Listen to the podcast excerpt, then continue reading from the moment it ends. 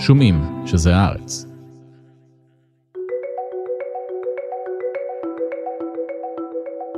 בראשית החודש יצאה הודעה דרמטית. אחרי שנים של לחימה קרה וחמה, סעודיה ואיראן מחדשות את היחסים הדיפלומטיים. הסכסוך בין המעצמות האזוריות התחיל עוד במאה ה-18, וכלל מעשי טבח, מלחמה תיאולוגית עיקשת והרבה מאוד דם רע.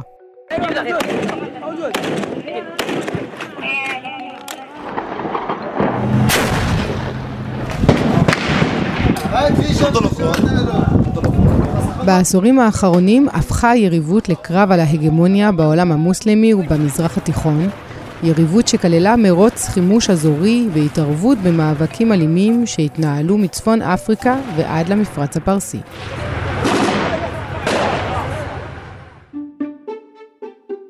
היי, אני עמנואל אלבאס פלפס, ואתם מאזינים ומאזינות לחוץ לארץ.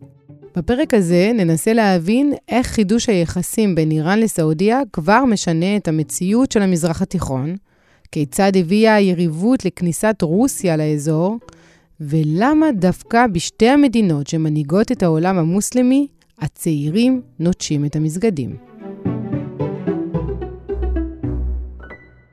שלום לדוקטור שאול ינאי, החוג למזרח התיכון ואסלאם של האוניברסיטה העברית והפורום לחשיבה אזורית. שלום, עמנואל. אז בעשרה במרס, אה, איראן וערב הסעודית אה, מודיעות שהן אה, מחדשות את היחסים ביניהן. מה זה אומר קונקרטית ועל איזה רקע זה מגיע? קודם כל זה תהליך של שנתיים. זה לא מיידית, אבל זה אומר כמה דברים. זה אומר ששתי התיאוקרטיות הגדולות של המזרח התיכון, ערב הסעודית ואיראן, החליטו להגיע להפסקת אש ולחדש את היחסים הדיפלומטיים אחרי הרבה מאוד שנים של מלחמה ביניהן, לעתים ישירה כמו בתימן, ולעתים באמצעות proxies כמו בעיראק, לבנון, סוריה ורצועת עזה. והם עשו את זה, הפלא ופלא, לא בתיווך אמריקאי, אלא בתיווך סיני. ולדעתי, זו, זו, זה הסיפור הגדול. התיווך הסיני והחתימה נעשתה בבייג'ין. אבל אם נעשה את זה במילים אחרות, המעצמה התיאוקרטית השיעית והמעצמה התיאוקרטית הסונית חתמו על החזרת היחסים ביניהם בבירת המעצמה, איך נקרא לה, האתאיסטית הגדולה של העולם. אבל זאת לא הפעם הראשונה שיש ניתוק אה, בין היחסים הדיפלומטיים של איראן וסעודיה וחידוש היחסים. הן עושות הלוך ושוב, ואולי המחנה המשותף לאורך השנים זה שהן אף פעם לא חברות. אה, הם היו בעלות ברית באופן עקיף בין אה, סוף מלחמת העולם השנייה למהפכה האסלאמית ב-1979, כי הפטרון של שתיהן הייתה ארצות הברית. ושתי המדינות האלה שיתפו פעולה במלחמה נגד הרדיקליזם הערבי ונגד הניסיונות של הסובייטים להתפשט למפרץ הפרסי, אז הם מצאו אינטרסים משותפים, אבל אהבה גדולה אף פעם לא הייתה שם. אז בואו ננסה להבין, זאת אומרת, אתה כבר מבין, אבל תסביר לנו למה אין אהבה בין אה, שתי המדינות. האם צריך בעצם להתחיל ולהסביר את זה אה, במונחים תיאולוגיים? בדיוק. אה, שתי המעצמות במאה ה-18, אנחנו הולכים עד לשם, עברו כל אחד בנפרד. הם אז לא היו מעצמות. הם, אה, כל אחד בנפרד עברה שינוי דוקטריניאלי, שינוי תיאולוגי עמוק. אם נתחיל בערב הסעודית שהתחילה לפני, באמצע המאה ה-18 נפגש האמיר של אמירות קטנה, אחת מיני רבות בחצי ערב, באזור נג'ד, שזה מרכז חצי ערב, אבן אל-סעוד, מוחמד אבן אל-סעוד, נפגש עם מטיף דת נודד, אה, מוחמד אה, אבן עבד אל-והאב. והם דנו ביניהם על שיתוף פעולה. בשלב הראשון, אבן סעוד סירב, מפני שהוא לא היה דתי, ובגלל שהוא לא רצה להסתכסך עם אמירויות יותר גדולות שזרקו את אותו מטיף דת. אבל ברגע האחרון אשתו לקחה אותו הצידה ואמרה לו, יש פה הזדמנות. יש פה הזדמנות לצאת מתוך המרחב הקטן שאנחנו כלואים בו, אם נחבור למטיף הדת הזה, ונשמש עבורו סוג של צבא, והוא ייתן לנו לגיטימציה דתית שאין לנו אותה היום. הוא הסכים איתה, והם ישבו ביחד וכרתו ברית שמתוכה נולדה תפיסת המואחידון, או מה שאנחנו קוראים הווהביה. ומה התפיסה הזאת אומרת? התפיסה הזאת אומרת שהאסלאם סטה מדרכו מאז הסלאפים, האבות הקדמונים. הסטייה הזאת יצרה למעשה ג'הליה חדשה, או תקופת בערות חדשה, וכל מי שסטה, שזה בערך 95% מאחרים, הוא למעשה כופר ולא מוסלמי. ולכן צריך להציע לו באמצעות שני כלים לחזור לדת האמת, שזה האסלאם המקורי, הדעווה, שזה התעמולה פוליטית-דתית. מי שיסכים, מצטרף אליהם, מכיר בשני דברים, מכיר בשלטון הפוליטי של אבן סעוד ובהנחיה הדתית של אה, אה, אלוהב. מי שלא יסכים, מפעילים את הכלי השני של ג'יהאד. במשך עשרות שנים, הכוחות הוואבים גדלו בהדרגה, רצחו מאות אלפי בדואים או בני שבטים אחרים, פלשו גם לתוך מדינות כמו עיראק וסוריה, חיפשו בעיקר את השיעים והשאירו אחריהם שביל של מוות והרס אדירים, במיוחד שתי הערים הקדושות ביותר לשיעה, נג'ף וקרבלה. את המסע הזה בסוף העות'מאנים באמצעות מוחמד עלי ממצרים עצרו בתחילת המאה ה-19. יותר מאוחר קמה עוד מדינה, שגם היא נפלה, ואחרי זה המדינה השלישית הסעודית שקיימת היום, שנדבר עליה אחר כך. במקביל, כמה שנים יותר מאוחר, באיראן יש התעוררות תיאולוגית חדשה. התעוררות של אסכולה שנקראת אוסוליה. האסכולה הזו נאבקה תיאולוגית עם אסכולה ששלטה בשיעה, העכבריה. מה העכבריה אמרה? היו, יש את האימאמים, יש את הקוראן, יש את כתבי 400, שזה הכתבים הקדושים של השיעים. התפקיד שלנו כאנשי דת, עד שהאימאם יחזור, זה רק לה, אה, אה, להסביר למאמינים שבאים אלינו מה כתוב שם, ופה זה נגמר. תומכי האסכולה הסולי אמרו, לא, יש לנו עוד תפקיד. אנחנו מעכשיו נאיב אל אימאם. אנחנו סגני האימאם, ואנחנו לוקחים לעצמנו כאנשי דת דבר שלא היה מאז שהאימאמים נעלמו, מושג שנקרא אצ'תיהד. פרשנות הלכתית שמותר לה לשנות ולהתאים את ההלכה למציאות הקיימת, למרות ששערי ההלכה כבר נסגרו מזמן. ובהדרגה המוצ'תהדים שהיו יותר מחוברים לעם, ואנשים באו אל מישהו ש... עם שאלות, שאלות שלא היה להם תשובה. וכתבי הקודש לא היה להם תשובה לכך, כי הם עסקו בחיים המודרניים יותר. וככל שהם נתנו תשובות יותר לאנשים, יותר באו אליהם, ולאט לאט התפתח מעמד חדש באיראן, נקרא מוצ'טיידים, פרשני הלכה חיים. ונכון שזה לא כל הלכה שהם יכולים לשנות, רק מה שהם לא מוצאים בכתבים, הם יכולים לשנות לטובת המאמין. במהלך המאה ה-19 התפתחה היררכיה דתית בקרב אנשי הדת, מאחד שלמד בסמינר וסיים, קיבל תואר של חוג'ת אל-אסלאם, כמו רב אצלנו.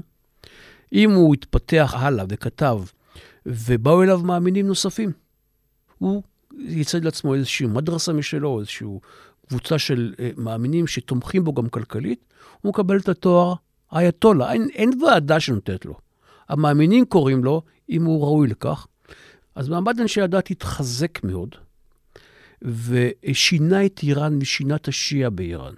אם אנחנו קופצים למאה ה-20, איש דת שאנחנו מכירים, האייתולה חומייני, עבר עוד שלב. כשהיה בגלות בעיראק, אחרי שהוא התנגד לשלטון, הוא הוציא ספר שנקרא וילייטי פקיה, שלטון חכם ההלכה. והוא אומר, אנחנו לוקחים עכשיו עוד תפקיד של האימאם, גם את השלטון הפוליטי. שזו סטייה לחלוטין מהשיעה המקורית. אבל התורה שלו תפסה כי אנשים נמאס להם מהשלטון של השאה, המקרה הזה ששואל את הפעלבית. הם קיבלו את זה, והתלמידים שלו, שהיו הרבה יותר רדיקליים ואקטיביסטים מתלמידים של האייתולות אחרות, היו מעורבים באופן עמוק במהפכה האסלאמית באיראן. לאחר המהפכה, הדוקטרינה הזאת הפכה להיות הדוקטרינה השולטת במדינה, כלומר, איש דת שולט במדינה. ואיך שני העולמות האלה שתיארת במקביל מובילים ליריבות סביב מכה ובעצם מי שולט בדת ובעולם האסלאם? לאחר המהפכה האיראנית, חומני הכריז על הסעודים, על הווהאבים, כאויבי האל וכאויבים האמיתיים של המהפכה האסלאמית. לא ישראל, לא היהודים, אלא הווהאבים, אלא התיאוקרטיה היריבה מהצד השני של המפרץ. הוא ראה בה יריבים ואויבי האל בכמה סיבות. סיבות ההיסטוריות, מה שהם עשו לשיעים, במאות ה-18 וה-19. הסיבה השנייה, שהם יושבים על, בעיר הקודש מכה, הרי הקודש מכה ומדינה, ולכן אם אנחנו משתלטים עליהם, או מדיחים את השושלת הסעודית, המושחתת בעיניהם, ואנחנו, איראן, מצליחים לעשות זאת, אז אנחנו הופכים להיות המעצמה החשובה ביותר. הדבר השלישי, בגלל שהיא בעלת הברית של השטן הגדול, קרי הברית, ואם נצליח לסלק את השלטון הסעודי בהפיכה, כמו שקרה אצלם, ונסלק את הנוכחות האמריקאית, שבעיני החומני היא, היא הסיבה היחידה שמשטרים כופרים עדיין שולטים, כמו במצרים, כמו בירדן, או אפילו קיומה של ישראל, אם נצליח לסלק את האמריקאים מהמזרח התיכון, שום דבר לא יעמוד מול העוצמה המהפכנית השיעית, והוא האמין בכך.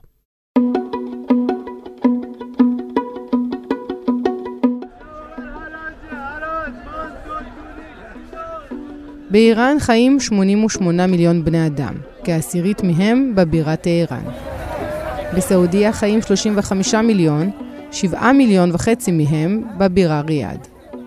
בשתי המדינות כרבע מהאוכלוסייה היא מתחת לגיל 14, ובשתיהן יש האטה בגידול האוכלוסייה.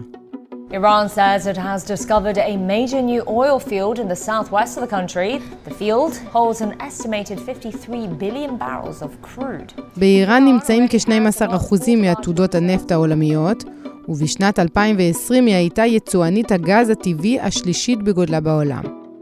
כלכלת איראן תלויה לחלוטין בייצוא המשאבים הטבעיים שלה. סעודיה היא יצרנית הנפט הגדולה בעולם, ובה כ-17% מעתודות הנפט העולמי.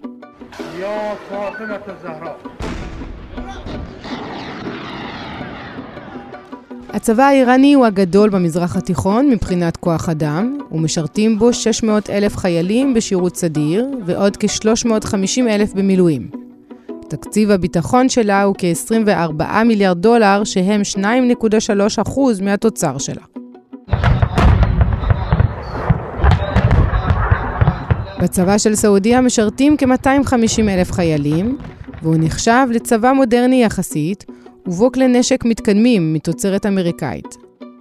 תקציב הביטחון שלה הוא 69 מיליארד דולר, שהם 5.6% מהתוצר. עוד אלמנט מרכזי ביריבות בין שתי המעצמות זה הנפט. השליטה של סעודיה בנפט ואיראן, שלא פעם לאורך ההיסטוריה המודרנית, שמאשימה אותה בהורדת המחירים כדי לפגוע בה ולהחליש אותה, וב, אה, ובעצם אה, זה, נוס, זה עוד נפח למתח הזה. נכון. לאורך העשרות שנים האחרונות, בין 70 ל-80 אחוז מייצוא האיראני הוא ייצוא של נפט. ורוב המטבע הזר שבו הם משתמשים לקנות מה שהאיראנים צריכים, נשק או אוכל או טכנולוגיות, מגיע מהנפט. איראן, בשיא התפוקה שלה, הפיקה לייצוא כשלושה וחצי מיליון חביות נפט ליום. ערב הסעודית ביום רגיל מפיקה בין שמונה לעשרה מיליון חביות ליום, ויש לה מאגרים מאוד גדולים. יש הבדל נוסף. אצל הסעודים הפקת הנפט היא מאוד זולה, מפני שהוא ממש מתחת לפני הקרקע. באיראן, או שהם קודחים בים, או שהם קודחים באזורים הרבה יותר קשים, ועלות ההפקה היא הרבה יותר גדולה.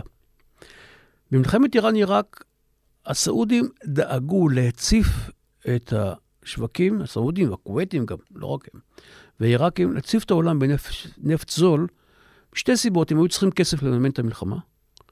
אה, בסוגריים ממש קטנים, עיראק נכנסה למלחמה עם 150 מיליארד דולר עודף תקציבי, בגלל רווחי הנפט, והיא סיימה אותה בחוב של 250 מיליארד דולר של שנות ה-80, שזה הרבה יותר. הסעודים סייעו להם בעשרות מיליארדים, הכווייתים ואחרים, אבל לאיראן לא היה מי שיסייע לה, כי היא הייתה בדוקטרינות לא מזרח ולא מערב, לא סובייטים ולא אמריקאים, ולכן ההכנסות שלהם מהנפט מימנו את המלחמה. אז הסעודים ריסקו את מחיר הנפט, וכלומר, מכל חבית נפט, אה, האיראנים הרוויחו הרבה פחות, ויותר מכך, המטוסים העיראקים, הרבה פעמים במודיעין סעודי ואחר, תקפו את המכליות נפט האיראניות, ופגעו בהם, ועוד יותר פגעו בכלכלה האיראנית, משבר כלכלי איום אה, באיראן. ובסוף המלחמה איראן הבינה את התלות שלה בנפט, ויותר מכך היא הבינה שמי שפגע בה כלכלית, מעבר לדברים אחרים, זו הייתה ערב הסעודית. זה דבר שהוסיף לעוד, עוד נדבך לאיבה העמוקה בין אה, הסעודים לאיראנים. This is what six years of war in Yemen has come to. An ultimate battle in the desert for the future of this country. העימות בין המדינות כולל גם הרבה לחימה, לפעמים בצורה ישירה, לפעמים באמצעות פרוקסי, והדוגמה הכי בולטת של השנים האחרונות זו המלחמה בתימן. היא סוג של פרוקסי, הם הכי בולטים, זה נכון. אבל המלחמה הקרה בין ערב הסעודית לאיראן משתרעת מלוב ועד לאזרבייג'אן, לתוך אפגניסטן, לא זולגת, התקיימה במשך הרבה מאוד שנים בעוצמה אדירה בעיראק, בסוריה, בלבנון ובעזה, אה, אה, עם מאבקים על סודאן. כל מקום שאישים וסונים, שני הצדדים נמצאים. עכשיו, כל אחת מהזירות של האביב הערבי היא גם היבט של המלחמה הקרה בין ערב הסעודית לאיראן, כי בלעדי הסיוע הסעודי העצום למורדים בסוריה, יכול להיות שמלחמת האזרחים הייתה נגמרת מזמן. אבל גם ללא הסיוע האדיר של איראן למשטר אסד, יכול להיות שגם נופל בזמן. חיזבאללה לא יכול להתקיים בלי איראן, ולבנון במצב כאוטי בגלל, בין היתר בגלל חיזבאללה. הג'יהאד האיסלאמי ואפילו החמאס בתקופות ארוכות לא יכולו להחזיק מעמד בלי איראן, הנשק האיראני, הכסף האיראני, וכנ"ל גם המיליציות השיעות בעיראק. איראן היום מחזיקה כרבע מיליון אה, אנשי מיליציה שיעים ברחבי המזרח התיכון. ערב הסעודית מצידה, בשיא המלחמה הקרה במזרח התיכון, סמוך לאביב הערבי, השקיעה סכומים לא פחות גדולים, שלחה אלפי מתנדבים סעודים לזירות המלחמה, או מימנה בתוך זירות המלחמה עשרות אלפי לוחמים זרים שהגיעו להילחם שם. יותר מאוחר זה גלש לסוריה. ניסו גם לעשות את זה בלבנון. בתימן המלחמה המפורסמת, כבר שש שנים, משהו כזה, המלחמה הזאת אה, אה, אה, אה, מתנהלת. הסעודים לא יכולים לנצח, החות'ים לא יכולים להפסיד. החות'ים הם מקומיים. נוצר מצב כזה שגם הם העבירו את זה גם למלחמת נפט. הסעודים ריסקו במלחמה, תחילת המלחמה קרה את מחיר הנפט. מ-110 דולר לרגע מאוד נדיר, שכולם מדברים עליו, שבבורסה הרי הנפט נבחר הבורסה, היה מצב שהנפט, משלמים לך כדי שתיקח אותו. זה היה רגע נדיר, אבל מאוד סימבולי. אה, אה, וכל צד הפסיד הרבה מאוד כסף. אם מרסקים את זה ל-10-20 דולר, במקום 80-90 דולר, עשית מכפלות, שלכל אחד כמה מפיקה, ואת מגלה שהצדדים, רק בעלות של נפט, הפסידו מאות מיליארדי דולרים בעשור האחרון, והעלויות של המלחמה הישירות והעקיפות, לשני הצדדים עברו כבר את הטריליון דולר הוצאות של מלחמה קרה, וזה בהיבט הכלכלי, וזה עוד לפני ששיקמנו את תימן, ואת עיראק, ואת סוריה, ואת לבנון, שאף אחד לא רוצה לשקם אותם. סוריה לבדה צריכה רבע מיליארד או 400 מיליארד דולר לשיקום, לאף אחד אין את הכסף הזה. אז הריסוק של מחיר הנפט פגע בשניהם, הרזרבות של שני הצדדים הידלדלו לאיראן, אין כבר רזרבות, אבל עוד מדינה אחת נפגעה. רוסיה נפגעה מאוד.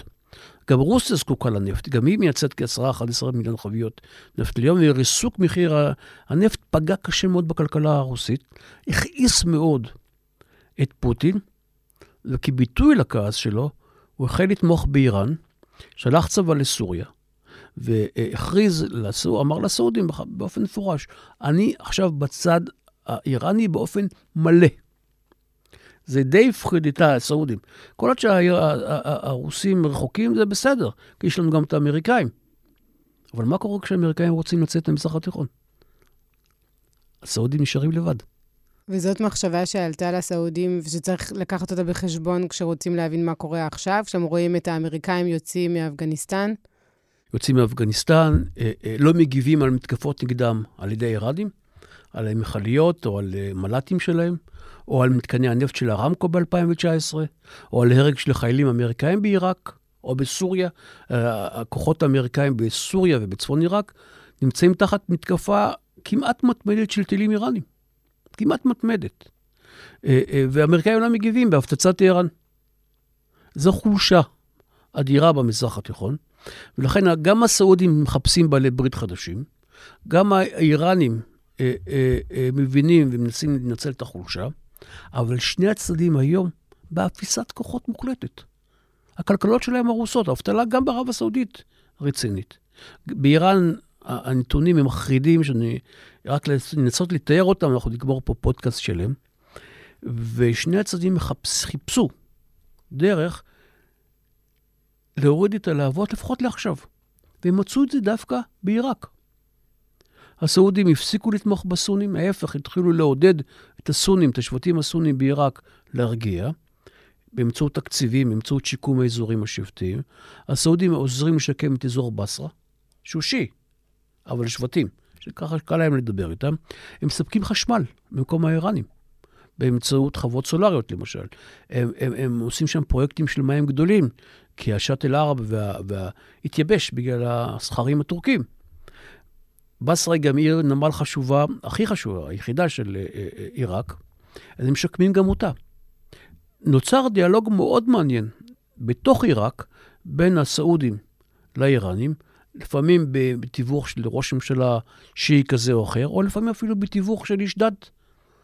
אז בעיראק בשנתיים האחרונות, שני הצדדים ישבו ואמרו, בואו ניקח את עיראק כשדה ניסוי. זה הצליח. אחרי זה הם עברו לתימן, הפסקת אש ארוכה גם בסיוע איראני, וזה הצליח. לכן השלב הבא, אחרי שהם יצרו יחסי אימון, הם גם ייצבו את מחיר הנפט ביחד, והכניסו את רוסיה כמשקיפה באופק. לכן כשמגיע ביידן לבקש מהסעודים, תנו לי קצת נפט זול, תגדילו את התפוקה, אפשר להפנות אליו כתף קרה. ויפנו אליו כתף קרה. והסעודים ראו שהם עושים את זה ושורדים. At the end of the talks, we reached a conclusion to start a new chapter after seven years of breaking off relations between the Islamic Republic of Iran and Saudi Arabia. אז על מה אנחנו צריכים להסתכל עכשיו קדימה? מה צריך לקרות בין שתי המעצמות כדי שנדע שיש בסיס איתן או ארוך טווח לחידוש היחסים? באיראן הממשלה היא הרבה יותר מתונה. הנשיא והממשלה שלו מהמנהיג הרוחני העליון חמינאי, שהוא גם חולה מאוד, וגם מהכוח שהוא שולט עליו זה משמורות המהפכה, ובתוך משמורות המהפכה יש לנו את משמורות אל-קודס, שסולימני עמד בתוכם, שזה הזרוע לחו"ל של איראן. משמורות המהפכה, מצד אחד הם מאוד מחויבים לאידיאולוגיה של ביצוע המהפכה, והם פועלים ככה עשרות שנים, ואלפי אנשי משמורות המהפכה נהרגו בזירות קרב עלומות, רחוקות מאיראן. אבל גם משמורות המהפכה הם התאגיד הכלכלי הכי גדול באיראן. הם שולטים על בין 20 ל-30 אחוז מהכלכלה האיראנית. ואי אפשר לעשות שום דבר בילדיהם. אז השאלה שאנחנו צריכים לבדוק, האם יחסי הממשלה הנבחרת והפרלמנט הנבחר מול משמורות המהפכה, שהוא לא נבחר ובשליטה ישירה של חמינאי, האם הם יסכימו לפיוס הזה. זה פיוס... הייתה להם התבטאות בעניין? אה, עקבתי ובדקתי לאחרונה, הם עדיין לא התבטאו בנושא הזה, אה, אבל אני משער על עצמי שברגע המשבר הראשון, ויהיו משברים בין ערב הסעודית לאיראן, אם הסעודים יוצאו להורג עוד אנשי דת שיעים, כמו שהם עשו עם אה, נימר נימר, או אם ימשיכו, אם תהיה התקוממות שיעית באל-חסה, פרובינציה המזרחית, והסעודים ידכאו אותה בכוח רב, או אם תהיה התנגשות בין שבטים סונים בעיראק לשים, או בלבנון תפרוץ איזושהי אה, עימות בין הסונים לשים, לחיזבאללה, ואז הסעודים יצטרכו לקחת עמדה. או אם יהיה שינוי במעמדה של ישראל. כי בתוך המלחמה קרה איזשהו גם הסכמות אסטרטגיות בין ישראל לערב הסעודית. אתם בולמים את האיראנים בלבנון ובסוריה, ואנחנו דואגים לשאר הזירות, במיוחד לזירה הדרומית, והייתה חלוקת עבודה והיה חילופי מודיעין ואפילו מפגשים ברמה, ברמה של הרמטכ"לים, ויש דיווחים גם ברמה של ראש הממשלה נתניהו אז, ויורש העצר מוחמד בן סלמן. והיה נראה לכולם שהולכים לקראת אפילו הסכם שלום. אבל לסעודים היה תג מחיר, שני תגי מחיר. האחד, גלוי, התקדמות בנושא הפלסטיני, זה היה פחות חשוב להם. הסעודים לא אוהבים את הפלסטינים יותר. לא יודע אם אהבו אותם אי פעם. התג מחיר השני שישראל תדאג שארצות הברית תישאר במזרח התיכון. חלק מהסכמי אברהם נובעים מכך שהחזירו את, את ארה"ב למזרח התיכון באמצעות הסכמי אברהם, עסקאות הנשק של F-35 ועוד עסקאות אה, גדולות אחרות עם האמירויות, כדי שהאמריקאים לא יעזבו. זה הפחד הכי גדול שלהם. אם האמריקאים עוזבים, לוקחים את הצי שלהם, לוקחים את החיל האוויר שלהם, מסתלקים במפרץ הפרסי, כל האמירויות של המפרץ הפרסי חשופות כרגע. אז אם תיווצר איזושהי קונסטלציה, מה שאנחנו לא רואים עכשיו, במיוחד מה שקורה בשבועות האחרונים, או אפילו בימים האחרונים, שיש גינויים נגד ישראל על, על, על, מכל עבר של הסעודים, של הירדנים ושל המצרים. דוגמה, לפני שבוע הייתי בבחריין במשך שבוע, בכנס ישראלי-בחרייני. כלכלי, פוליטי, מדיני, חברתי. מכל בני השיח שלנו, אמרו, אנחנו עוצרים את הכל. ידעתי למה, אבל ישבתי עם השגריר הבחרייני בישראל שבא לכנס. למה? אמר, אני צריך להגיד לך למה? תראה מה קורה אצלכם. אתם לא יציבים כרגע. יותר מכך, הוא אמר לי, האיראנים נמצאים פה בקומה למטה. המשלחת, המשלחת פרלמנטרית איראנית הגיעה לראשונה לבחריין אחרי כל כך הרבה שנים, ואם בין ערב הסעודית לאיראן יש יחסי איבה רציניים, בין בחריין לאיראן יש יחסי פחד איומים. איראן לא זנחה את הרצון שלה להפוך את בחריין לפרובינציה ה-14 שלה. והיו ניסיונות כאלה גם בשנות ה-80, והאוכלוסייה הבחריינית היא רובה שיעית. אז הבחריינים פוחדים מאיראן, ורואים, ראו בהסכם השלום עם ישראל עוד סוג של תעודת ביטוח מול איראן, והיום התעודה הזאת לא בטוחה. היא לא בטוחה, ומהר מאוד צריכים ליישר קו עם הסעודים, והבחריינים נשארו היחידים במפרץ, בלי שגרירות באיראן, וגם הם יפתחו. כל המפרץ מתיישר ומפשיר את היחסים עם איראן, אחרי שערב הסעודית עשתה את זה, וזה אומר לנו משהו שהוא מאוד מעניין. א', יש זהות אינטרסים בין השיעים לסונים, או בין הפרסים לערבים. אבל זה אומר לנו גם ששני הצדדים עייפים מהמלחמה. ומהפחד מהמלחמה, ומהעלויות של המלחמה, וזה יותר חזק מכל איבה כרגע, שהיא צונית, אבל כרגע. בסדר החדש הזה שמתהווה, מי מנסה להכתיב את העניינים? סין, רוסיה, ומה לגבי השאיפות של סעודיה ואיראן להגמוניה האזורית? אני חושב ש... קודם כל, אנחנו לא נמצאים בעולם חד-קוטבי, שיש מעצמה אחת כבר מזמן. אנחנו אפילו לא נמצאים בעולם דו-קוטבי, שיש בו שתי מעצמות, רוסיה וארצות הברית. אנחנו נמצאים במשחק של שלוש מעצמות על. אה, אה, מעצמה אחת מסובכת במלחמה, באוקראינה. מעצמה אחת אה, שנמאס לה מהמזרח התיכון, לחלוטין. ומעצמה אחת שיורה במזרח התיכון הזדמנות אדירה עבורה, סין, הזדמנות כלכלית אדירה, אבל אצל סינים שום דבר לא בא רק בכלכלה. יש גם הרבה מאוד פוליטיקה. עכשיו, לסינים יש שם טוב בעולם הערבי. הם אף פעם לא היו כוח כובש. אף פעם לא הגיעה אה, אה, יחידה צבאית אה, סינית והרגה ערבים, כמו שהרוסים עשו בסוריה והאמריקאים עשו בכל מקום, במזרח התיכון. הם מגיעים נקי. הם מגיעים מאינטרסים כלכליים, הם מגיעים אה, אה, ליצור עולם גלובלי כלכלי שהכלכלה והסחורות יזרמו באופן חופשי, וזה מה שהאמירויות של המפרץ, כולל ערב הסעודית, אוהבים. כרגע זה בלי שום תג מחיר. ואצל הסינים יש להם אסטרטגיה הרי לטווח ארוך מאוד. אבל המפרץ הוא מאוד חשוב אסטרטגית לסינים, כי הם זקוקים לאנרגיה. עד שהם יפתחו אנרגיה חלופית, הם זקוקים לאנרגיה שיוצאת מהמפרץ, גז ונפט. וזה אה, אה, אה, אה, אינטרס שבמפרץ מבינים. Iran is not a rival to Saudi Arabia. Its army is not among the top five armies in the Muslim world. The Saudi economy is larger than the Iranian economy. Iran is far from being equal to Saudi Arabia. אבל איראן וסעודיה כל השנים בעצם שתי מעצמות שנלחמות על ההגמוניה. ומה, פתאום ה... המעמד הזה, הכבוד, הסטטוס, לא חשוב יותר? זה, זה רק עניין פרקטי, ריאל פוליטיק? הם נלחמו על ההגמוניה, מתוך האידיאולוגיה, הדוקטרינות הדתיות, הדתיות של חומיני או של אה, אה, הווהבים, ונכשלו. הם נלחמו על ההגמוניה הצבאית, ונכשלו. בתימן, והאיראנים נכשלו במקומות אחרים. הם נלחמו על, על ההגמוניה הכלכלית. אבל הכלכלה היום בורחת גם מהנפט, ולמעשה העושר לא נמצא שם. העושר נמצא בהייטק, באגרוטק, במקומות אחרים. אה, אה, אז הם הבינו שמלחמות מלחמות שאין להם יכולת לנצח, או לא רלוונטיות. כי יכול להיות שבעוד 20 שנה הנפט כבר לא יהיה רלוונטי. אה, ולכן הם הבינו שהם חייבות לעצור, לעשות חושבים, ובעצירה הזאת הם לא יכולים להמשיך את העצירה הזאת תוך כדי מלחמות. באופן ישיר או באופן עקיף. אבל נקרא עוד תהליך עומק, גם בערב הסעודית וגם באיראן. היה איזשהו מחקר מאוד מעניין שבדק איזה המדינות הכי דתיות במזרח התיכון. ואיך הוא בדק את זה? על פי מי מגיע למסגדים ביום שישי. והסתבר שעל פי המדד הזה, ירדן ומצרים הן מדינות מאוד מאוד דתיות, כי בין 80 ל-90 אחוז מגיעים למסגדים בימי שישי. לעומת זאת, במקום התחתון ביותר נמצאות המעצמות התיאוקרטיות, השיעית והסונית. שם הנוכחות במסגדים היא לא יותר מ-18-20 אחוז בימי שישי. וזה למה? כי בכל דרשה, חוטבה, ביום שישי, נשלטת על ידי השלטון והיא פוליטית. ומסתבר שהצעירים לא רוצים פוליטיקה כשהם מגיעים לדת. גם באיראן וגם בערב הסעודית. והם באים למסגד, הם רוצים דרשה רוחנית.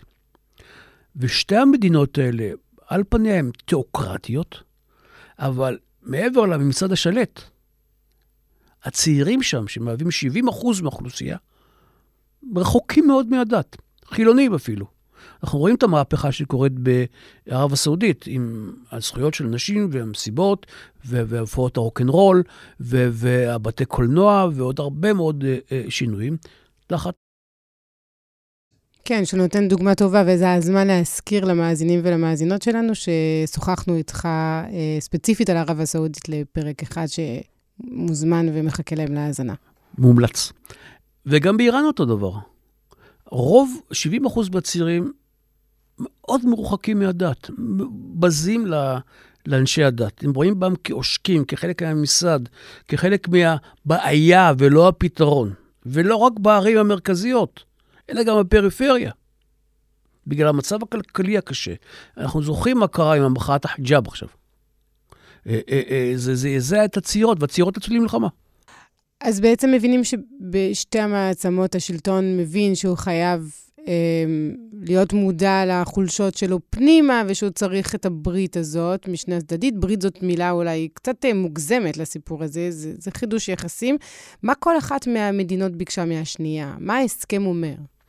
תראה, ההסכם אומר שנפתח נציגויות דיפלומטיות, נחדש את המסחר בינינו, אה, אה, נגדיל לאיראנים את מכסות עולי הרגל למכה, נפסיק את מעשי האיבה, נייצר לעצמנו ערוצי הידברות דיפלומטיים במקומות שאנחנו עלולים להגיע לקונפליקטים, נשתף פעולה במדינות שחרבות, כמו סוריה, עיראק ותימן, נשקם אותם, או לפחות נפסיק את המלחמות שם. אה, לכמה זמן אני לא יודע. אבל כרגע, שתי, שתי, שני הממסדים, השליטים, אפילו מוחמד בן סלמן ועלי חמינאי, יודעים שהעמים לא מעוניינים במלחמות האלה. הם גם לא מעניין אותם פרסים וערבים, או שיעים וסונים, כשהם רחוקים מאוד מקטגוריות דתיות, הם יותר מתחברים לקטגוריות גלובליות בעידן הרשתות החברתיות והסמארטפון שפותח לכולם את העולם בכף ידם. הם לא מעוניינים בכך. לכן הם מבינים שגם הם נמצאים בסכנה פנימית בזמן שהם היו, עסקו במלחמות חיצוניות. אז יצרו את הערוצים הדיפלומטיים האלה, ולאט לאט קשרי תרבות, קשרי מסחר, אה, אה, שיתופי פעולה. אולי אפילו לצרף את איראן כמשקיפה ב-GCC, אותו גוף של מדינות המפרץ, אולי מדברים על כך. היא כבר משקיפה באופק, היא לא חברה באופק, עם סמכויות יותר גדולות. שיתופי פעולה בשמירה על מחירי הנפט כמה שאפשר. בתגובה מול מעצמות, כי הם יודעים שבסופו של דבר, מתישהו רוסיה וארה"ב יתפייסו ביניהן, והמעמד המיוחד שלהם כרגע אולי יידרדר. אה, אבל זרמי העומק לא השתנו. אלה לא מדינות חילוניות, אלה מדינות דתיות עדיין. והזהות הדתית והשבטית, אולי האתנית, ערבים מול פרסים, אולי כרגע היא לא חשובה, אבל היא עדיין משמעותית להבין את ההבדלים בין שתי המדינות, בין שתי המעצמות האלה. ואנחנו צריכים לבדוק מה הממסד הדתי יסתכל על ההתקרבות לשיעים הכופרים, והמשמורות המהפכה האידיאולוגיים יסתכלו על ההתקרבות לאויבת המהפכה, כפי שחומיני הגדיר אותה, וכפי שהם גדלו על כך במשך עשרות שנים. וכל עוד שהכוחות האלה קיימים וחזקים, אולי לא בשיאם, בשתי המדינות האלה, הזרעים לקונפליקט הבא קיימים. כמו שהם היו קיימים לפני 200 שנה ולפני 1,400 שנה ולפני שנתיים ויהיו בעוד עשר שנים. אה, אה, לכן כרגע, כמו שאני רואה את זה, זו הפסקת אש. לפעמים הפסקת אש יכולה לארח, לארוך גם עשר שנים, עשרים שנה, אולי גם שנה הבאה תיפסק, אנחנו לא יודעים. זה העתיד. Tonight, a top Pentagon official testifying that Iran could make enough nuclear material for a bomb in just 12 days now. יכול להיות שההתפתחות הזאת מרחיקה את איראן מהגרעין? היה מאמר נהדר בקיהן, באיראן. המאמר הזה שאל שאלה מאוד פשוטה. עכשיו שאנחנו התפעסנו עם ערב הסעודית, מה אנחנו צריכים את הגרעין? עכשיו, וזה פשוט פתח צוהר למה שאני כבר טוען 15 שנה, מאז שעשיתי מחקר על הנושא הגרעיני האיראני עבור משרד ראש הממשלה. הגרעין האיראני אף פעם לא היה מכוון לישראל, הוא היה מכוון תמיד למפרץ. וכולם ידעו את זה, גם הסעודים ידעו את זה וגם האיראנים ידעו את זה, אבל היה נוח להשתמש בתירוץ הישראלי. עכשיו, יש שאלות בתוך, כי האן זה עיתון ממשלתי, רשמי. מה אנחנו צריכים את הגרעין? עם הסעודים אנחנו עכשיו נמצאים ביחסים טובים, אפשר להקפיא את הכל. מה עוד שאנחנו יודעים שלסעודים יש נשק גרעיני מאופסן בפקיסטן, אז אולי כדאי לעצור את זה, ובמקביל להשתמש בעצירה אולי אפילו מרצוננו, בלי להגיד שהאו"ם כופה עלינו, או ארה"ב כופה עלינו, האירופאים, האירופאים כופים עלינו, מתוך רצון טוב להרגיע את המזרח התיכון. אולי זה גם יוביל להורדת הסנקציות האמריקאיות, שאנחנו זקוקים להן, להפשרת עשרות המיליארדים שנמצאים בבנקים בחו"ל, שאנחנו זקוקים להם מאוד. אם כבר אנחנו נמצאים בתוך אה, תסריט של התקרבות בין שתי מעצמות עוינות, האם אפשר אה, להיות אופטימיים ולהגיד שזה יוביל אותנו לתקופה של פיוס במזרח התיכון ורגיעה צבאית כללית? אני אפתיע אותך ואגיד לך שכן. זה באמת מפתיע אותי. כן, אה, אה, בדרך כלל היסטוריונים של המזרח התיכון הם לא אופטימיים. כי משתלם להיות, יותר נכון, להיות ריאליסט במזרח התיכון זה להיות פסימיסט. אבל כן, להערכתי כן, ואני אומר את זה מאחר, ולא בגלל שהם הפכו להיות חברים הכי טובים, או שגושרו הפערים בין הקבוצות האתניות השונות, או השבטים השונים, או הזרמים השונים באסלאם. מפני שמזרח התיכון עייף, הרוס, אחרי 12 שנות מלחמה, עשרות מיליוני פליטים מכל המדינות, צעירים מיואשים, דור שלם אבוד, דור שלם אבוד, או שהוא ברח או שהוא מת. או שהוא מת. בסוריה לבדה אנחנו מעריכים שחצי מיליון נהרגו, יש מיליון וחצי פליטים סורים בירדן ועשרות מיליונים בחו"ל. אין מי שיחזיק את הכלכלות האלה יותר. המזרח התיכון עייף מהמלחמות. הוא שילם מחיר אדיר של יותר ממיליון הרוגים בסך הכל ואין ספור פליטים. ואם שתי המעצמות שמימנו את המלחמה, המלחמות במזרח התיכון יפסיקו לממן אותן, וישקיעו את המאמצים, שיקום פנימי, ואולי גם סיוע למדינות אחרות להשתקם, אז תהיה התקרבות מתוך אינטרסים. גם אינטרסים לשמר את הממשלים הקיימים, אבל גם אינטרסים אה, אה, אה, של שרידות של מדינות. למי הבשורה הזאת לא טובה? לישראל. למה היא לא טובה? מפני שחלק מהתהליכים ששינו את המזרח התיכון ב-20 שנים האחרונות, במיוחד ב-12 שנים האחרונות, נבעו מההבנה שאיראן היא האויבת, שהיא עומדת לפלוש אלינו כל רגע, ואנחנו צריכים בעלי ברית כמה שאפשר, חזקים ועוצמתיים, עם נשק חזק ועם טכנולוגיות חדשות ועם בעלת ברית חזקה כמו ארה"ב, אנחנו צריכים את ישראל בתוך הסיפור הזה. אם אנחנו צריכים את ישראל בתוך הסיפור הזה, בואו נקרב אותה אלינו. הסכמי אברהם, למשל. אז אולי היום הם לא צריכים יותר את הסכמי אברהם, כי האיום הוסר, לפחות לעשור הקרוב. אולי הוסר. ואם הוסר, אז אין מה למהר ולהתקרב למדינת ישראל. ואם נוסיף את המציאות, מה שקורית בישראל ב-2023, שהיא בעצמה הופכת להיות חוסר יציבית, לא יציבה כל כך, והממשל לא יציב, בחירות כל הזמן, מהומות ברחובות, ומה שנסראללה טען, ההתפרקות הקרבה, אז יכול להיות שהיחידה שתפסיד מכל המהלכים האלה זאת ישראל. דוקטור שאול ינאי, תודה רבה לך. בבקשה.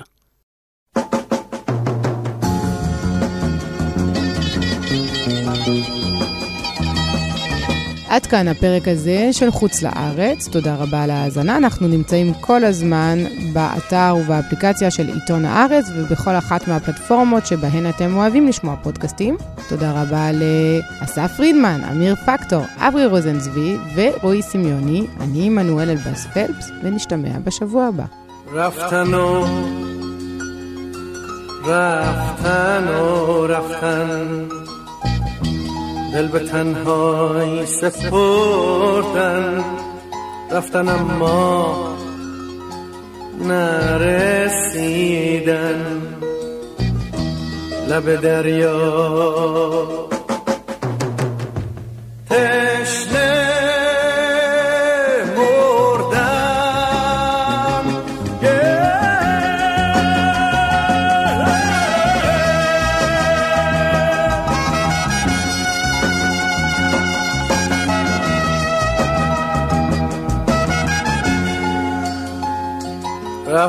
رفتن و رفتن و رفتن. حرفیه که ناتمومه بغزه گریه تلخه که عمره